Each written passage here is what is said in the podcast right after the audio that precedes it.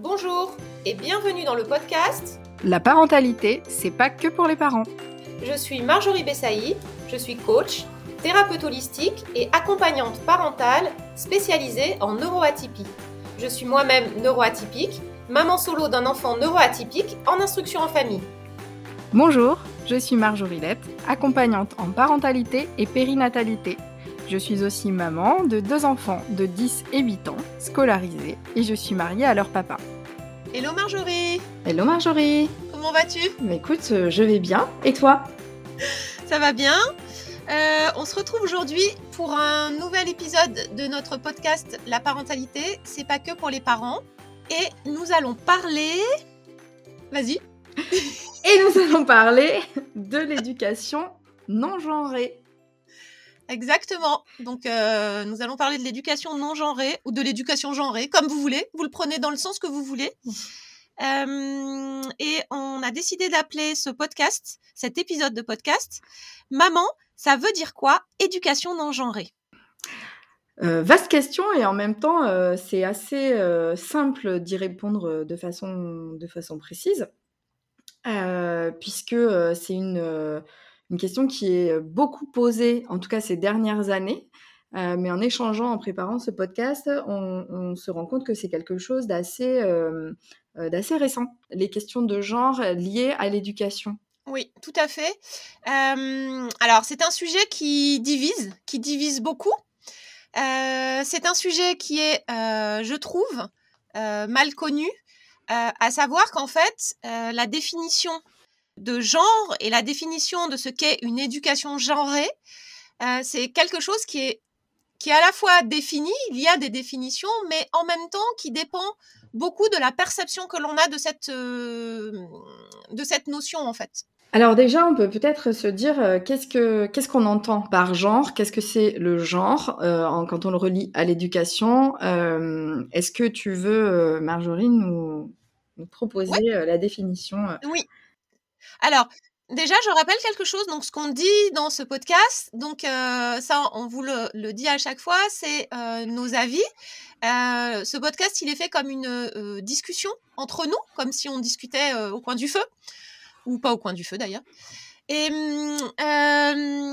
donc, du coup, là, ce qu'on va vous donner, ce sont nos propres visions de ce qu'est une éducation non genrée. D'ailleurs, Marjorie et moi, on n'est peut-être pas d'accord à 100% sur voilà, on est c'est pas l'idée, c'est pas d'ailleurs d'être d'accord ou pas d'accord, c'est de on va vous transmettre ce que l'on pense de l'éducation genrée à travers genrée et non genrée à travers nos prismes et notre réalité.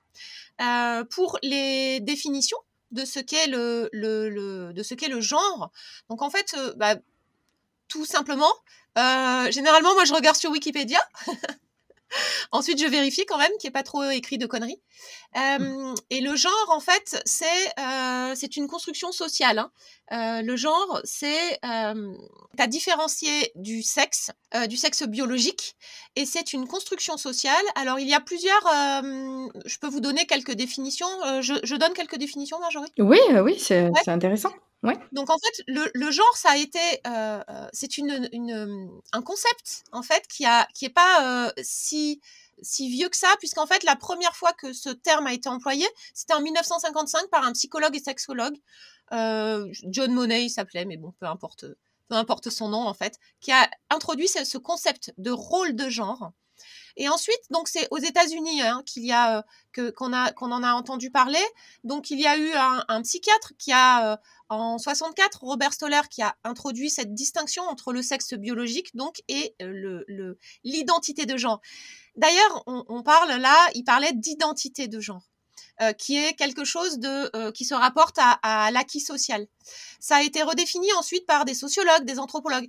Comme toujours, dans ces problématiques de concept, c'est difficile de donner une seule définition, puisqu'en fait, on peut avoir la définition en sociologie, on peut avoir aussi la définition en anthropologie. En fait, et il y a des nuances.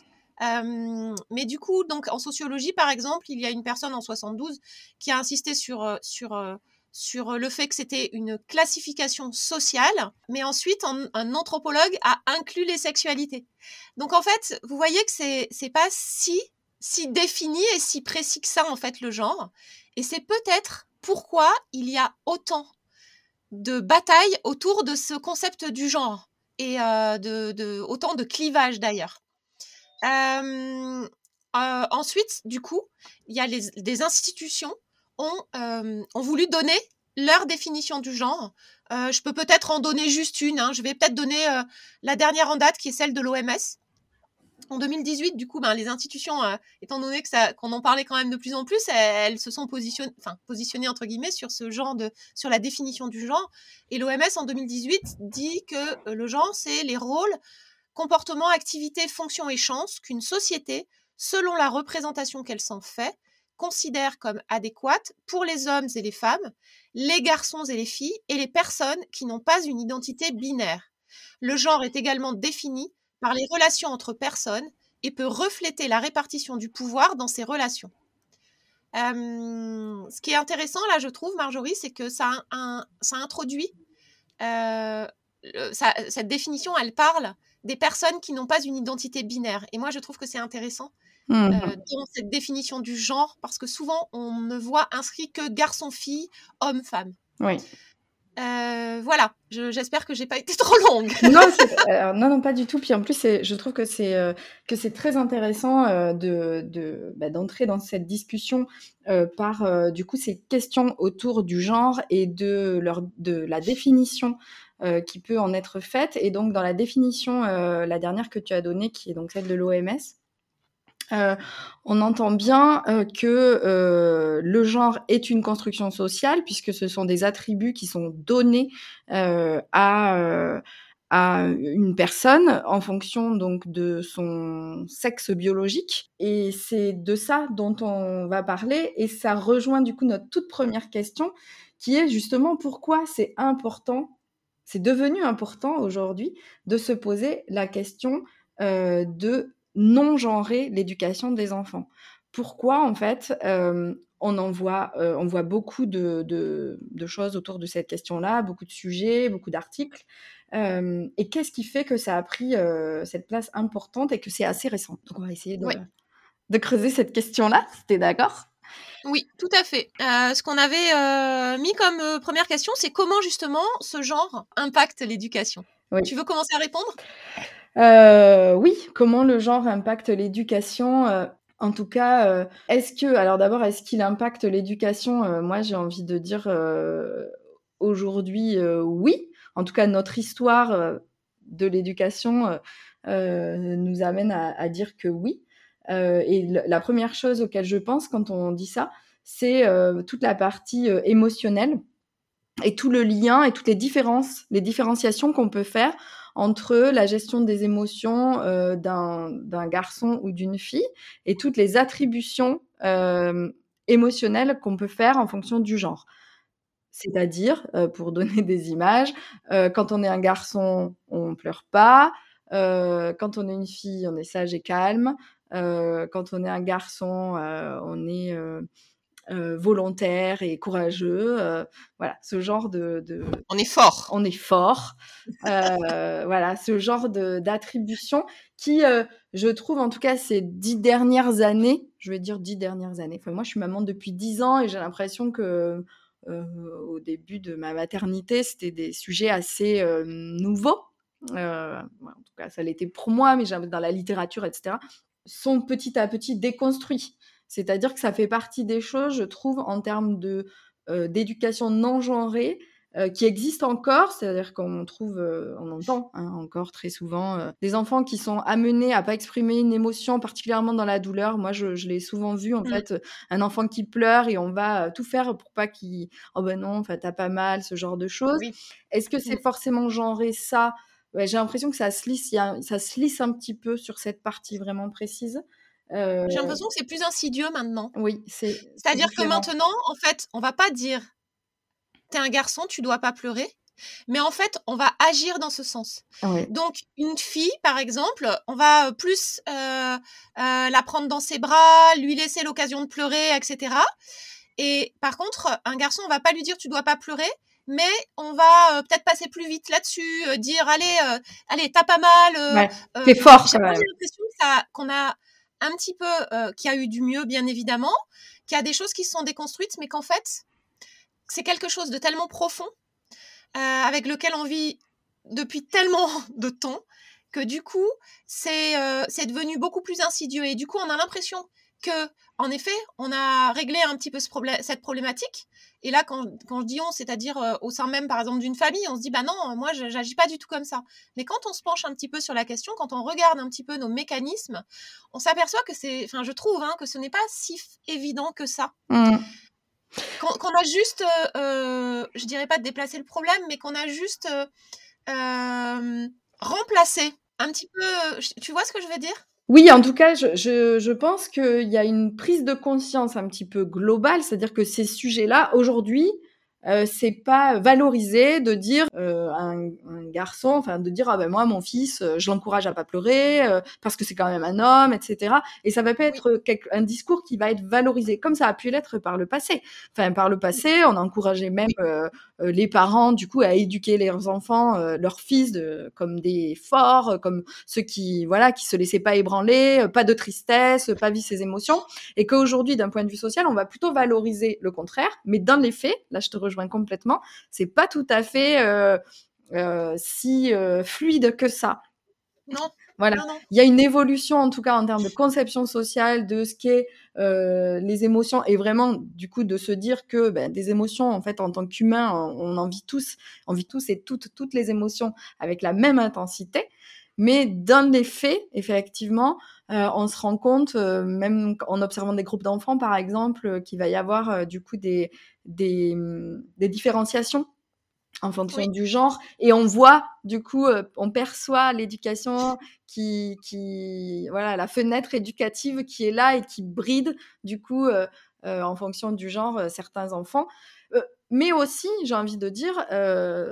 à l'inverse aussi, à encourager du coup des filles, par exemple, à du coup retenir leurs émotions parce que, voilà, après tout, elles ne sont pas que des filles. Moi, je trouve que dans l'éducation genrée et non genrée, c'est très intéressant pour moi qu'on puisse aborder cette question-là parce que quand on parle de non genrée, ça veut pas dire du coup de se dire bah oui bah moi par exemple je sais pas mon petit garçon par exemple je l'encourage à pleurer et du coup ma fille je l'encourage à mieux retenir ses émotions parce que là en fait on a fait juste inverser la notion de les concepts du genre et on reste dans quelque chose qui est très genré et on voit un petit peu ça aussi tu vois t'es une fille tu peux te bagarrer tu peux etc en fait non tu peux juste être toi en fait et t'es pas obligé de rentrer dans le stéréotype de la fille qui est rebelle, qui peut se bagarrer, etc. Parce que ça reste un stéréotype, ça aussi. Enfin... Bah, et tu sais, ce qui illustre, enfin pour moi, hein, ce qui illustre bien ça, pour moi, ce sont les dessins animés Disney, où en fait, on est passé de quelque chose où tu avais des princesses, etc., le prince qui faisait, voilà, cucu, on va le dire, n'est-ce pas, à en fait, maintenant, tu as le personnage féminin qui en fait est une espèce de badass qui est voilà, mais en fait on est toujours dans des espèces de stéréotypes. Exactement. Et c'est elles sont toujours princesses hein. Oui. Et c'est des stéréotypes de dingue et moi enfin je vois il y a plein de gens qui disent ah ouais c'est génial maintenant les princesses elles s'en sortent toutes seules et puis le prince mais en fait ce que je remarque c'est que ces sujets c'est toujours extrêmement binaire. Mm. Il n'y a jamais de nuance et il n'y a jamais de... T'as l'impression qu'il y a un espèce de gap entre les deux notions et que, bah là, je sais pas, peut-être qu'on tombe dans un trou noir, j'en sais rien, c'est possible. Mm. Et qu'il n'y a rien du tout au milieu. Mais oui, en fait, on reste, on veut... Alors, donc, du coup, c'est ça. Pourquoi c'est important de dégenrer l'éducation et finalement, c'est quoi ? Ça veut dire quoi, être dans une éducation non genrée ? Bah déjà, c'est... Être libre. C'est, voilà, faire attention à bah, tous ces stéréotypes de genre. Et puis surtout, je pense que pour atteindre en tout cas l'éducation non genrée, enfin, s'il y avait quelque chose à atteindre en tout cas, ça serait de vraiment complètement sortir des stéréotypes. Et effectivement, le concept de la fille qui est oui comme tu as dit badass en tout cas qui va qui affronte qui est forte qui etc. qu'on met en plus en parallèle avec du coup des hommes princes qui sont cucu, parce qu'en fait, c'est juste une inversion des genres. Hein, c'est clair. Et je trouve qu'au final, on est... ça, par exemple, c'est présenté comme, une façon de dégenrer les dessins animés. Ben, c'est pas du tout vrai. Enfin, on n'est pas du tout dans une liberté d'être soi. En fait, c'est ça. Mais en fait, c'est ça la problématique, c'est que ça ne nous laisse pas, ça ne laisse pas nos enfants avoir la liberté d'être qui ils ont envie d'être. Donc du coup, la petite fille qui était complètement bridée, maintenant, elle a une injonction à être forte, alors que on n'a pas tous et toutes envie d'être forte, ouais, d'être badass, d'être... D'ailleurs, on le voit, hein, parce que tout ça, l'éducation genrée ou non genrée, enfin bref, je vais arrêter de dire les deux d'ailleurs. Ça a un impact. Ça a un impact. Donc, en fait, on avait une question qui était, je ne m'en souviens plus, mais comment ça impacte, ouais, en fait l'éducation. Ouais. Oui, en fait, ça impacte le futur aussi. Ça nous empêche d'être vraiment qui on a envie d'être. Parce qu'après tout, si on a envie d'être une princesse, on peut aussi avoir envie d'être une princesse. Tout à fait. On peut très bien avoir envie d'être, j'en sais rien, j'extrapole, hein, mais de je sais pas, de ne pas travailler ou de, voilà. En fait, ça ne nous laisse pas, le choix. Oui. Et c'est en ça, moi, que je trouve que l'éducation genrée est néfaste pour les enfants aussi. C'est parce que, en fait, ils n'ont, que ce soit d'un côté ou de l'autre, ils n'ont pas le choix. Alors qu'en fait, on pourrait juste... parce que tout compte fait, qu'est-ce qu'on en a à faire d'être un garçon ou une fille ? En fait, on n'en a rien à faire. Ouais. Là, actuellement, il y a une importance parce que ça impacte, ça impacte la vie, notre vie actuelle et la vie future. Et parce que ça avantage, bien évidemment, certaines personnes. Moi, je rapproche souvent ce sujet de l'éducation genrée ou non genrée par le pouvoir, en fait. Mmh. Pour moi, ça revient toujours à une question de pouvoir. Oui. Et parce que voilà, ça arrange bien qu'il y ait ce genre d'éducation pour ne pas perdre le pouvoir. Et quelque part, c'est encore la même chose, même quand on déplace le problème, quand on fait le problème à l'envers. Mmh. Et d'ailleurs, j'avais un autre truc à dire, mais je ne me souviens plus, donc je te laisse la parole. Eh bien, tu t'en souviendras plus tard. C'est ça. Je le note en même temps. En tout cas, comment le genre impacte l'éducation ? Moi, je pense que voilà, ça l'impacte aujourd'hui. La recherche d'une éducation non genrée impacte aussi l'éducation de par le genre, puisque voilà, comme on l'a dit, on va porter une attention particulière à chercher à être dans quelque chose de non genré, mais tout en restant dans les stéréotypes. Et je pense que on peut, au moment en fait où on glissera vraiment dans quelque chose de non genré, c'est vraiment un moment où on se posera plus ces questions, parce que du coup ça sera facile et ça sera fluide. Aujourd'hui, c'est pas le cas, et moi je le vois beaucoup sur dès que cette question est abordée, par exemple sur les réseaux sociaux, et qu'on regarde un petit peu la liste des réponses qui sont en dessous. Par exemple, quelqu'un témoigne de, il y a pas longtemps j'ai vu ça. Il y avait une publication sur un petit garçon qui était habillé avec une robe de princesse, etc. Et donc, le titre, c'était le principe même de l'éducation non genrée, laisser libre, et c'est tout à fait juste, à cet enfant de s'habiller avec ce qu'il souhaite et ce qui lui fait plaisir.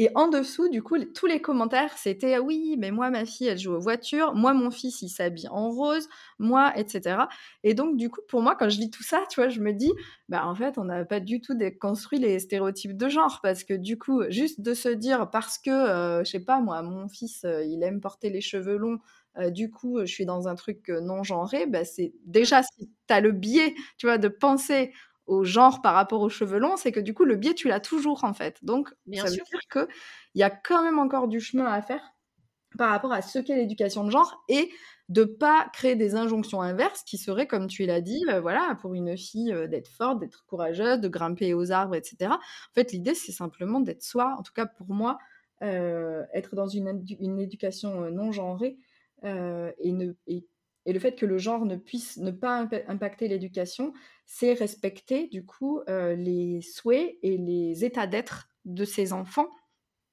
Et ça, c'est pas toujours fluide, parce qu'il y a des peurs. Il peut y avoir des peurs, en tout cas. Ce sont des peurs construites socialement, des peurs liées à notre éducation, des peurs qui sont en nous. Et c'est bien sur ça qu'on peut travailler. Je pense par exemple aux garçons avec... la peur, je sais pas pourquoi je pense plutôt aux garçons d'ailleurs par rapport à ce sujet-là, tu vois, sujet, un truc intéressant, mais la peur de l'homosexualité par exemple, et donc de voir petit garçon jouer à la poupée, s'habiller en rose, mettre des robes de ou la peur de la transsexualité aussi, je pense qui existe aujourd'hui, peut-être qui existait moins aussi encore il y a quelques années, donc comme quoi voilà, il y a des évolutions, et ces peurs-là en fait viennent impacter l'éducation et viennent genrer l'éducation parce qu'elles sont imprégnées, et que c'est bien sûr sur ces peurs qu'on peut travailler pour sortir de l'éducation genrée. Oui. Et il y a justement, ça me fait penser à une situation que j'avais vécue. En fait, j'ai allaité mon fils longtemps, et j'allaitais, je me souviens d'une situation où j'allaitais dans un bus. Et en fait, Joshua a toujours eu les cheveux longs. Je crois que je lui ai coupé juste une fois, enfin bref. Et du coup, il a un visage très fin, et donc en fait, on l'a toujours pris pour une fille. Et c'était rigolo de voir que donc l'impact que ça a, hein, cette éducation et le genre en fait sur la société, c'est qu'en fait, on était beaucoup moins indulgente avec moi quand on savait que c'était un garçon qui tétait, alors qu'il était, je crois que là, il devait avoir 2 ans et demi, et Joshua est grand, donc il faisait beaucoup plus grand. Et du coup, je voyais la tête des personnes se décomposer quand, parce qu'une fille qui tète encore à 2 ans et demi, c'est mignon, mais un garçon qui tète sa maman à 2 ans et demi, c'est pas du tout mignon. Et c'était incroyable, je voyais la tête des gens se décomposer quand je disais que c'était un garçon. Ouais. C'est fou, quoi. Et ça, tu vois, ça me fait penser à, en plus donc de genrer, parce qu'il y a le côté donc genrer et donner des attributions sociales, enfin liées à la construction sociale au genre. Il y a aussi la sexualisation du coup des genres. Et donc, tu vois, quand tu racontes ça, oui, je me dis, bah ouais, les gens, ils se décomposaient parce qu'ils trouvaient ça malsain, parce qu'ils étaient en train de créer un rapport sexualisé en fait entre vous, alors que c'était un allaitement, c'est un allaitement quoi, d'une maman, d'un enfant, ouais. Voilà, avec sa maman. Et ça, voilà, je trouve qu'il y a aussi des liens.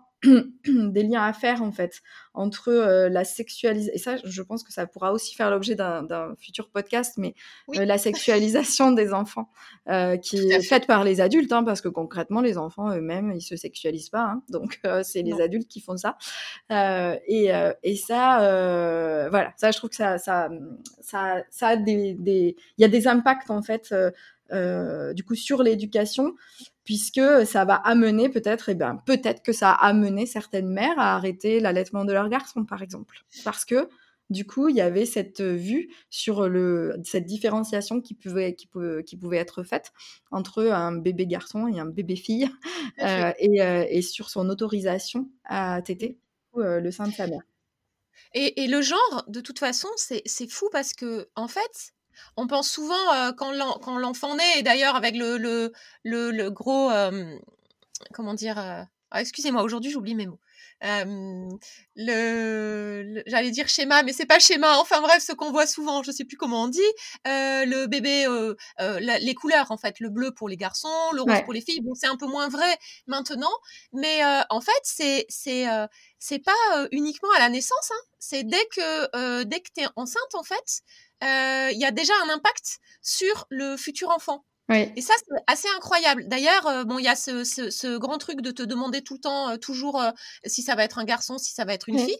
Il y a vraiment des choses qui sont déjà déterminées par le fait que tu portes un enfant garçon ou que tu portes un enfant fille. Oui. Et ça, moi, ça m'a semblé toujours incroyable. Oui. Ça de voir... En fait, ça a un impact, mais même avant de tomber enceinte, enfin quand tu as même l'idée, c'est il y a déjà des choses qui se passent. Oui, parce que en fait, je pense qu'on a déjà des constructions relationnelles liées au genre, et donc du coup, en fonction du sexe du bébé, on va projeter sur la relation du parent et de cet enfant des choses, des situations, on va faire des projections en fait mentales, qui sont liés à notre culture, à notre éducation, à la société dans laquelle on a grandi et évolué, et qui vont être différentes, du coup, j'imagine, en fonction de là de là où on se situe géographiquement, parce qu'en fait, en fonction des cultures, on va pas y avoir la même représentation. Si on attend un petit garçon ou une petite fille, on a aussi ce truc de... d'avoir des enfants de chaque sexe, par exemple. On parle du choix du roi. J'ai jamais trop compris d'ailleurs cette expression, faudrait que je cherche d'où ça vient en fait, c'est quoi le choix du roi. Mais voilà, c'est ce truc-là. Et j'ai lu quelque chose... Tu peux rappeler ce que c'est, le choix du roi, si des gens ne... Alors le choix du roi, oui, c'est quelque chose, en tout cas c'est une expression qui se dit quand on a un enfant d'un sexe, par exemple on a déjà une petite fille, puis en second on attend un petit garçon et on dit « Ah super, tu as le choix du roi ». Le choix de quoi ? Je me pose la question. Mais bon, je sais pas.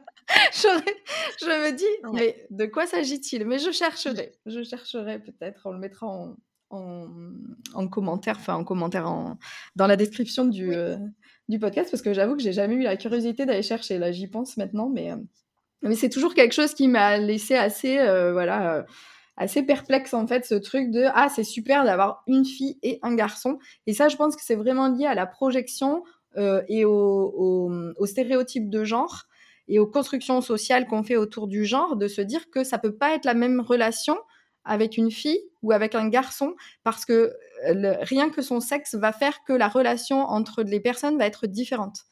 Et ça, c'est une notion qui est très importante en fait. Et effectivement, c'est dès la grossesse, dès le moment où on attend un enfant, et même avant. Et puis, je voulais du coup rebondir sur la notion de bleu et de rose qu'on attribue du coup aux différents genres, donc des enfants en fonction de leur sexe. Et donc, j'ai refeuilleté en fait un livre que j'avais lu il y a quelques années, qui est le livre d'Aurélia Blanc, qui s'appelle « Tu seras un homme féministe, mon fils ». Si c'est un livre que vous n'avez pas lu ou que vous avez toujours eu envie de lire, je vous conseille d'aller vous y plonger, parce que je trouve que c'est vraiment intéressant la façon dont elle aborde justement la notion de genre et la notion éducative en fait liée au genre, et tout ce que ça lui a renvoyé à elle d'attendre un petit garçon en fait, et toute la façon en tout cas dont toute la réflexion qu'elle a pu avoir autour de ça en tant que maman d'un petit garçon. En tout cas, je sais pas si elle a eu d'autres enfants depuis, mais dans le livre elle parle de sa grossesse et de la naissance de son fils, et donc elle parle à un moment donné du bleu et du rose. Et elle explique en fait que un jour, elle a amené son fils à la nounou elle lui a mis des chaussures roses, et que du coup, de ce fait-là, la nounou, elle s'est interdit de sortir avec le petit garçon, parce qu'elle assumait pas du tout. Elle avait peur en fait qu'il soit moqué. Et donc voilà, pour voir comme ça peut... c'est vraiment une interdiction en fait, c'est vraiment une injonction sociale, une interdiction sociale pour les petits garçons que de porter du rose, tellement en fait il est attribué au féminin, aux filles. Et en fait, elle explique du coup que d'un point de vue social, en fait, c'est quelque chose qui naît dans les années 60, parce que jusqu'à dans les années 60, les enfants en fait, on les habille en blanc, qu'ils soient filles ou garçons, en fait, ça n'avait absolument qu'une espèce d'importance. Et ça vient, en fait, ça arrive à ce moment-là, dans les années 60. Donc, dire comme c'est récent, quoi, cette histoire de rose et de bleu, et que la notion, d'ailleurs, même du rose portée par les hommes, en fait, le rose était plutôt une couleur attribuée aux hommes dans l'histoire. Alors, j'ai pas relevé toutes les dates, mais c'était genre un rouge clair, et donc le rouge, c'était la puissance, la force, le truc, etc. Donc, c'est vraiment des constructions sociales, et qui sont assez liées à des constructions marketing. On va peut-être glisser doucement vers... le juteux business du jeu genré. Mais en tout cas, ce sont des conceptions marketing. Et c'est vraiment à ce moment-là que cette identification de genre... alors, c'est pas à ce moment-là hein, qu'on fait une différence entre les hommes et les femmes, mais chez les enfants, c'est vraiment par ce biais-là qu'elle entre. C'est-à-dire qu'avant ça, un enfant est un enfant, et il n'est pas un garçon ou une fille. Donc ça, c'est vraiment très, très récent, en fait. Et ça vient vraiment, pour moi, hein, si je le relie à ça, ça vient vraiment du fait que les enfants sont devenus des consommateurs. Ils n'étaient pas avant. Ouais. Et donc, du coup, pour devenir des bons consommateurs, on a créé des classifications de genre, parce que comme ça, on peut créer des gammes, en fait. Et voilà. Donc je trouve que c'est intéressant de toujours de relier à l'histoire et de voir pourquoi et comment les choses... sont arrivées en fait jusqu'à nous, et comment elles prennent une place tellement importante qu'on a l'impression que c'est presque on est né avec, c'était presque naturel, enfin je sais pas comment dire, mais ouais. Mais ce qu'il y a d'intéressant de voir aussi, c'est que en fait, les sujets qu'on aborde, c'est bon là en plus il faut qu'on en parle, on peut pas non plus rester des heures et des heures. Et puis la problématique, c'est que ce sont des sujets où il y a différents concepts qui se mêlent en fait. Oui, tout à fait. En fait, c'est intersectionnel. En fait, on peut. C'est vraiment important, si on veut vraiment parler profondément de ces sujets, d'aller. Il y a tellement de choses qui sont mêlées. Donc là, par exemple, Marjorie, tu parles de l'impact du marketing, donc qui récupère un petit peu tout, hein, cela dit. Hein. Mmh. Et c'est clair que, d'ailleurs, Noël est passé, donc on a bien vu dans les magasins, il y a encore des rayons avec le rose pour les filles avec écrit filles et le bleu pour les garçons avec vous avez dû, je pense que tout le monde doit le voir, hein, avec des jouets pour les filles, des jouets pour les garçons. Alors qu'en fait, j'ai déjà posé la question dans un magasin, justement, sur ça. Pourquoi est-ce qu'on fait ça ? Et les réponses qui m'ont été faites, c'est ah ben non, on peut pas parce que c'est trop compliqué si on le fait. Alors je dis, mais pourquoi vous mettez pas tous les jouets ensemble ? En fait, après, les enfants, ils choisissent. Non, c'est trop compliqué, il paraît. Bon, en fait, les gens ne savent pas répondre. Hein, puis... Pardon, excuse-moi, je t'ai coupé. Non, vas-y. Non, j'allais dire, et puis juste par rapport à ce que tu disais sur la mise en place, les magazines, etc. de jeux. Et puis on va aussi, le marketing, c'est terrible, hein, le monde capitaliste, le monde lucratif en fait, ouais. Va aussi récupérer les principes de non-genré pour créer du coup ces nouveaux genres qui sont des garçons qui jouent à la poupée. Oui, mais du coup on va faire des poupées spécifiques en fait, un petit peu pour les garçons parce que du coup, ça va mieux leur plaire. Et puis, on va créer des voitures, etc. Donc, en fait, on va surfer comme ça. Les concepts marketing vont surfer sur des préoccupations, du coup, autour de l'éducation non genrée, des préoccupations des parentales, en fait, ou éducatives en général, pour, encore une fois, venir finalement créer de nouveaux stéréotypes. Tu vois, ça rejoint exactement le truc des dessins animés. Et ça, c'est très... je trouve que c'est à la fois très pervers, en même temps c'est très intéressant parce que ça nous amène vraiment à se poser la question de c'est quoi non-genré quoi ? Non-genré, ça veut dire quoi en fait ? Est-ce que ça veut dire que tout est fait pour tout le monde, oui, ok, mais à partir du moment où on met des représentations, tout n'est pas... Enfin, tu vois, bien sûr. On crée des biais en fait, on crée quand même des biais. Les représentations, elles sont quand même là pour que le système continue à évoluer comme il est. Parce que si le système... Enfin, pour moi, non-genré, c'est la liberté. Et la liberté, c'est pas ce que le système... Alors, je dis le système puisqu'on peut pas accuser telle ou telle personne, mais veut pour... Enfin, c'est pas la priorité du système, en fait, que les personnes soient libres. Libres de choisir, libres d'être qui elles veulent être. Et du coup, c'est la problématique du pouvoir, c'est la problématique de notre société patriarcale, c'est la problématique de notre société capitaliste ultralibérale et colonialiste. Ouais. En fait, on en revient un petit peu toujours là. Hein. Et entretenir les stéréotypes de genre, eh bien, c'est faire en sorte que cette société qui profite à certaines personnes puisse continuer à profiter à ces mêmes personnes. Mmh. Je pense. Ouais. Oui, bon, je suis tout à fait d'accord. Et d'ailleurs, moi, je suis contente d'enregistrer cet épisode-là parce que effectivement, s'il y a une chose sur laquelle on peut peut-être tous être d'accord, en tout cas qui peut être efficace, puisqu'on aime bien être efficace, c'est que d'abord, pour pouvoir lutter contre les stéréotypes, il faut apprendre à les observer. Il faut aussi, je pense qu'il y a une chose essentielle, c'est apprendre à accepter qu'on a nous-mêmes, à un moment donné, surfé sur ces stéréotypes, qu'on les a à la fois subis, qu'on surfe toujours, qu'on les a à la fois subis, mais qu'on les a aussi parfois imposés, parce que, en toute bienveillance, des fois, parce qu'on n'a pas forcément réfléchi. Ça demande, en fait, un peu une sortie de soi aussi, hein, de se dire, ah, mais attends, ça, là, je suis carrément dans le stéréotype de genre, là, je suis en train, du coup, d'être dans quelque chose, de faire une injonction genrée, etc. Et c'est pas toujours simple, et on les voit pas toujours. Non. Et des fois, on les voit avec... Ça peut être très insidieux. Exactement. C'est mon mot du jour, hein, insidieux. Oui, hein. Mais c'est bien facile de replacer après. Hein. Mais tout à fait. Et c'est vrai, tu vois, tu avais introduit par ça. Et moi, je trouve que c'est vraiment, c'est une vérité. Et donc, pour moi, la meilleure façon de lutter contre les stéréotypes de genre, c'est pas de dire aux petites filles, il faut que tu joues avec des voitures parce que sinon, bah, t'es trop dans ton rôle de petite fille. En fait, nous, on veut que tu sois, que t'aies une éducation non genrée. C'est du coup de permettre à chaque enfant, à chaque personne d'être elle-même et que de construire son identité autour de ce qu'elle est, de ses attentes, de ses véritables envies, sans essayer de la guider vers quelque chose de social ou des concepts de stéréotypes sociaux. Mais c'est d'abord pour moi en tant qu'adulte, puisque ici on parle pas que en tant que parent, c'est en tant qu'adulte en général, c'est d'accepter du coup nos propres biais liés aux stéréotypes dans lesquels on a évolué nous-mêmes. Et donc du coup d'accepter qu'ils existent, pour accepter de les voir, pour pouvoir réellement les contourner et finalement vraiment les virer en fait de nos, les déconstruire. Mais je sais que c'est un mot qui est beaucoup utilisé, etc. Mais c'est ça, on est dans une forme en tout cas de déconstruction. Déconstruire et reconstruire après. Pour reconstruire du coup vraiment une démarche non genrée et que cette démarche, tu l'as dit plusieurs fois, c'est vraiment la démarche de la liberté d'être.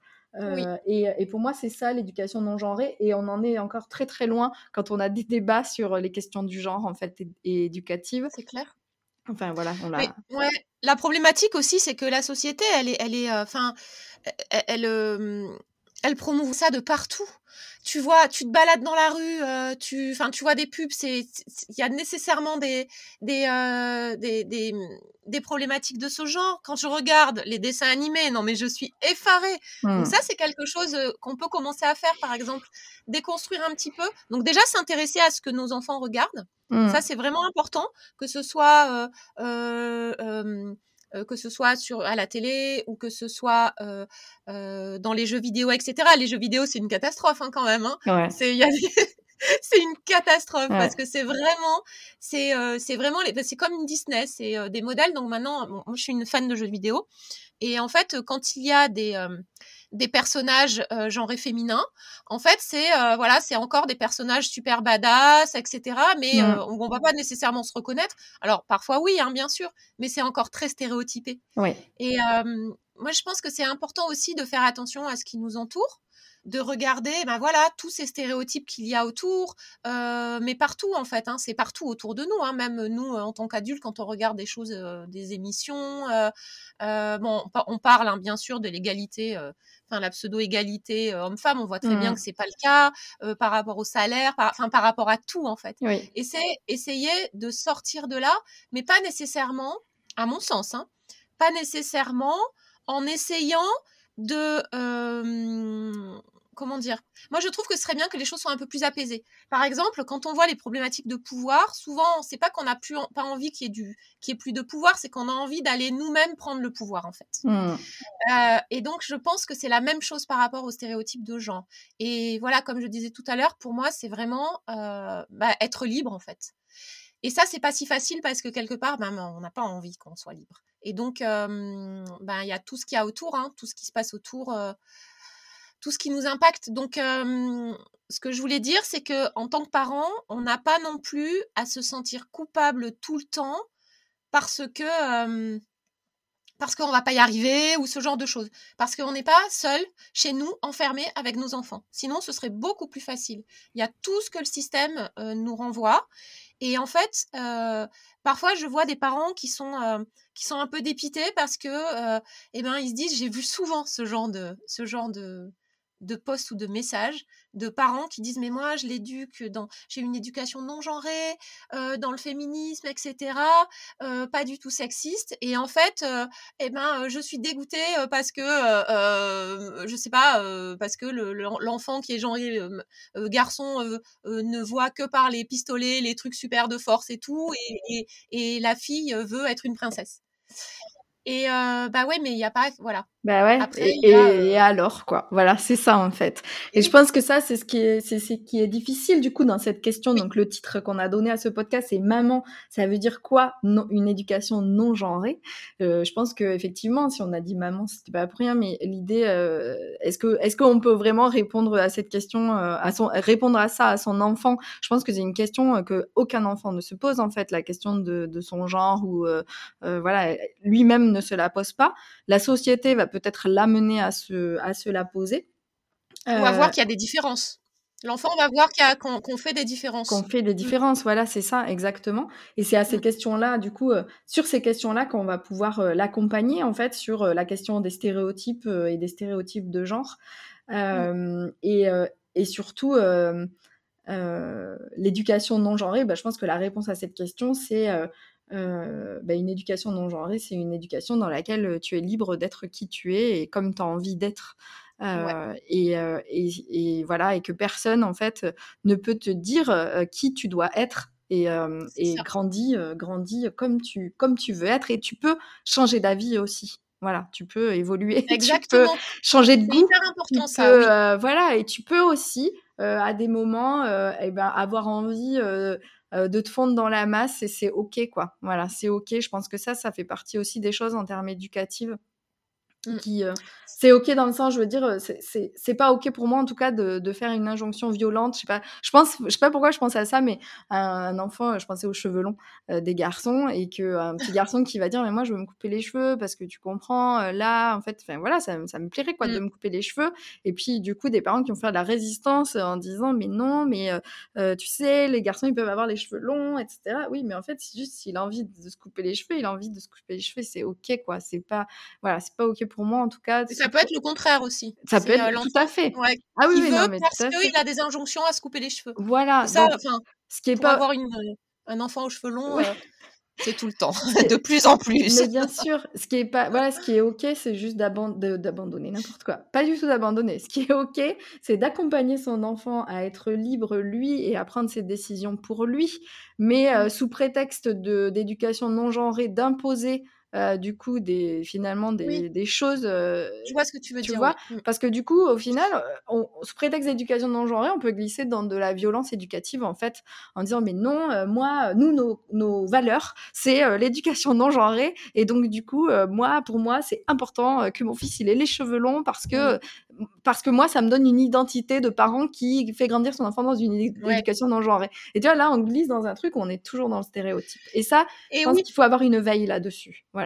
Oui, parce qu'en fait, c'est normal en fait qu'un enfant, à un moment donné, dans le développement de l'enfant, il y a une phase d'appartenance en fait. L'enfant va avoir envie d'appartenir, va avoir envie de se reconnaître de se connecter avec d'autres. Et bien parfois, ça passe par des phases de conformisme.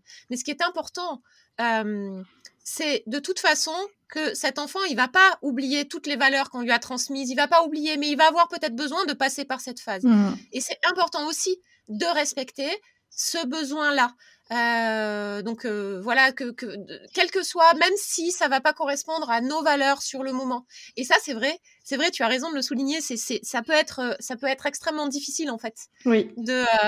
Ça peut être très difficile comme phase. Oui. Ouais. Pour donner un autre parallèle, un autre exemple, tout à l'heure, tu en as un petit peu parlé. Voilà, la petite fille, par exemple, qui va être vraiment dans un monde de paillettes, princesses, etc. Alors qu'en fait, peut-être que ses parents ou sa maman, par exemple, elle n'avait pas du tout envie qu'elle se construise dans cette identité-là. Mais en fait, c'est très important, je pense, de respecter nos enfants là où ils ont envie d'aller, quelles qu'en soient les raisons. Par contre, de les accompagner à comprendre que là, peut-être, tu es en train de te conformer malgré toi. Ça, c'est intéressant.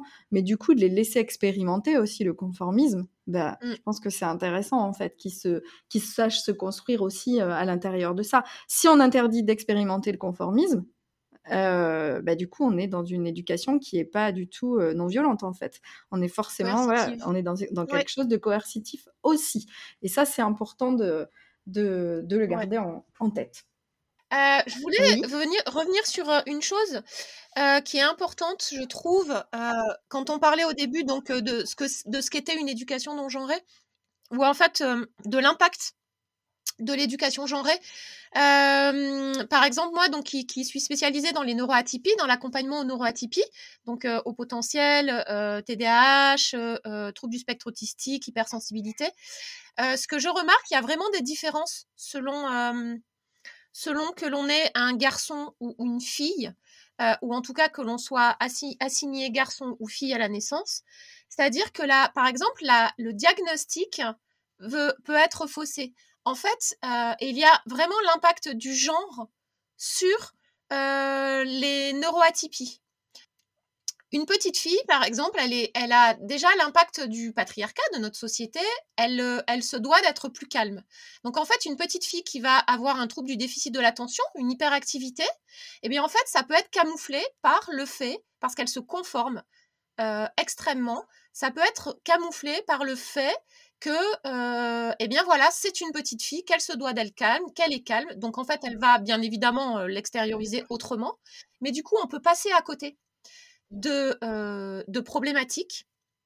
Pareil, en fait, ça va être beaucoup plus admis. En fait, il y a eu des études là-dessus. Les petits garçons sont beaucoup plus fréquemment diagnostiqués troubles du déficit de l'attention que les filles, du coup. Et c'est j'allais dire rigolo, mais en fait, c'est pas rigolo. Mais comme les études sont totalement biaisées, puisqu'en fait, on va dire qu'il y a plus d'enfants garçons qui ont un TDAH que de filles. Mais en fait, pas du tout. Il n'y a pas plus d'enfants de garçons que de filles. C'est juste qu'en fait, les filles, elles sont moins détectées par le poids, justement, de la société, du genre, etc.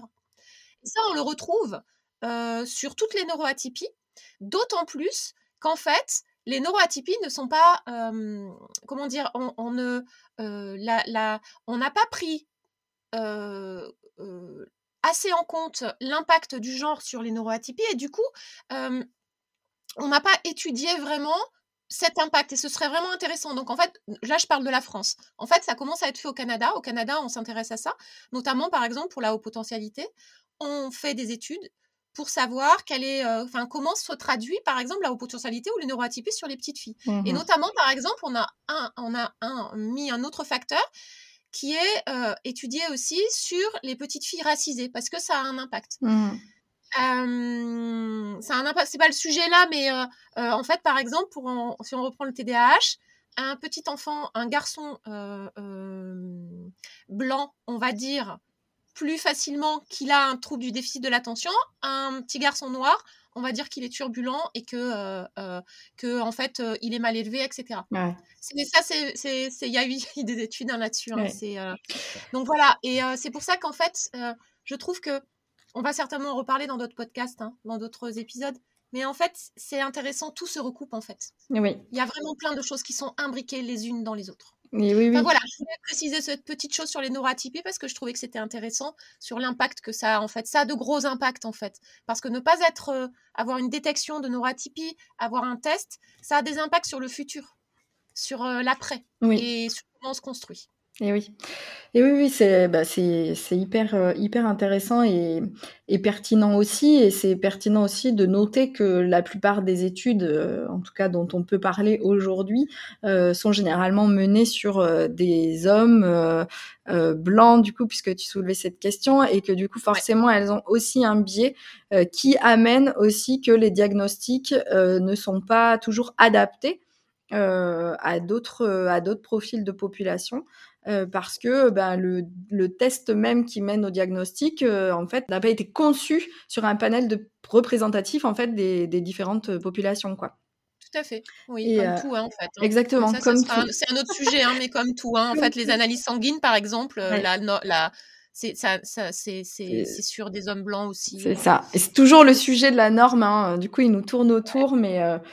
On creuse chaque sujet. Écoute, je pense qu'on arrive au bout de l'épisode. Oui, je voulais rajouter un truc. Oui. Si vous voulez aller plus loin sur ces questions de genre, etc., on va vous mettre peut-être quelques comptes. Moi, je suis pas mal de comptes sur Insta, par exemple, sur le genre, sur des lectures aussi qui sont associées à ça, pour aider les parents et les adultes aussi. Et puis des livres, peut-être, on va là. Donc on a, toi, tu as parlé d'Aurélia Blanc. Oui. Tu seras un homme féministe, mon fils. Oui. Et il y a d'autres livres. On pourra peut-être remettre quelques petites références. Oui, c'est intéressant du coup d'avoir des références. Et comme à chaque fois, comme pour chaque épisode, n'hésitez pas à réagir, à venir vers nous pour nous donner votre point de vue, votre avis sur les échanges qu'on a pu avoir, à apporter vos propres ressources aussi, à les partager. On les diffusera avec grand plaisir. Oui. Voilà, c'était une question qui n'était pas forcément simple à aborder et à en faire le tour.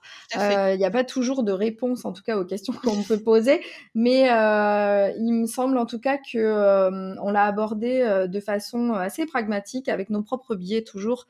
Et j'espère que vous aurez pu y trouver un sujet de réflexion pour vous et éventuellement des pistes à creuser de votre côté dans votre propre rapport à l'éducation non genrée. Tout à fait. Et pour on va créer la page du podcast en fait sur Instagram et peut-être sur Facebook, je ne sais pas. Ce sera peut-être plus facile pour vous de venir commenter et de nous dire ce que vous en avez pensé, parce que c'est vraiment, en tout cas pour moi, c'est vraiment important que vous nous disiez que vous nous donniez vos avis, qu'on ouvre un dialogue en fait sur les sujets qu'on aborde. Moi j'ai vraiment envie de ça, d'ouvrir ce dialogue. Voilà, c'est tout. Je sais pas pourquoi j'allais continuer, mais non. Voilà. Ok Marjorie, écoute, il me reste plus qu'à te souhaiter une belle journée et à tous et toutes à bientôt pour un nouvel épisode. Et merci de nous avoir écoutés. À très bientôt. Ciao, ciao. Cet épisode de la parentalité, c'est pas que pour les parents, est maintenant terminé. N'oubliez pas de vous abonner et d'activer le suivi sur votre plateforme d'écoute préférée. Vous pouvez noter le podcast pour lui donner plus de visibilité et nous laisser vos commentaires et vos réactions pour plus de partage et d'interaction. On se retrouve dans le prochain épisode et d'ici là, vous trouverez en description tous les liens vers nos réseaux sur lesquels vous pouvez nous rejoindre. À bientôt.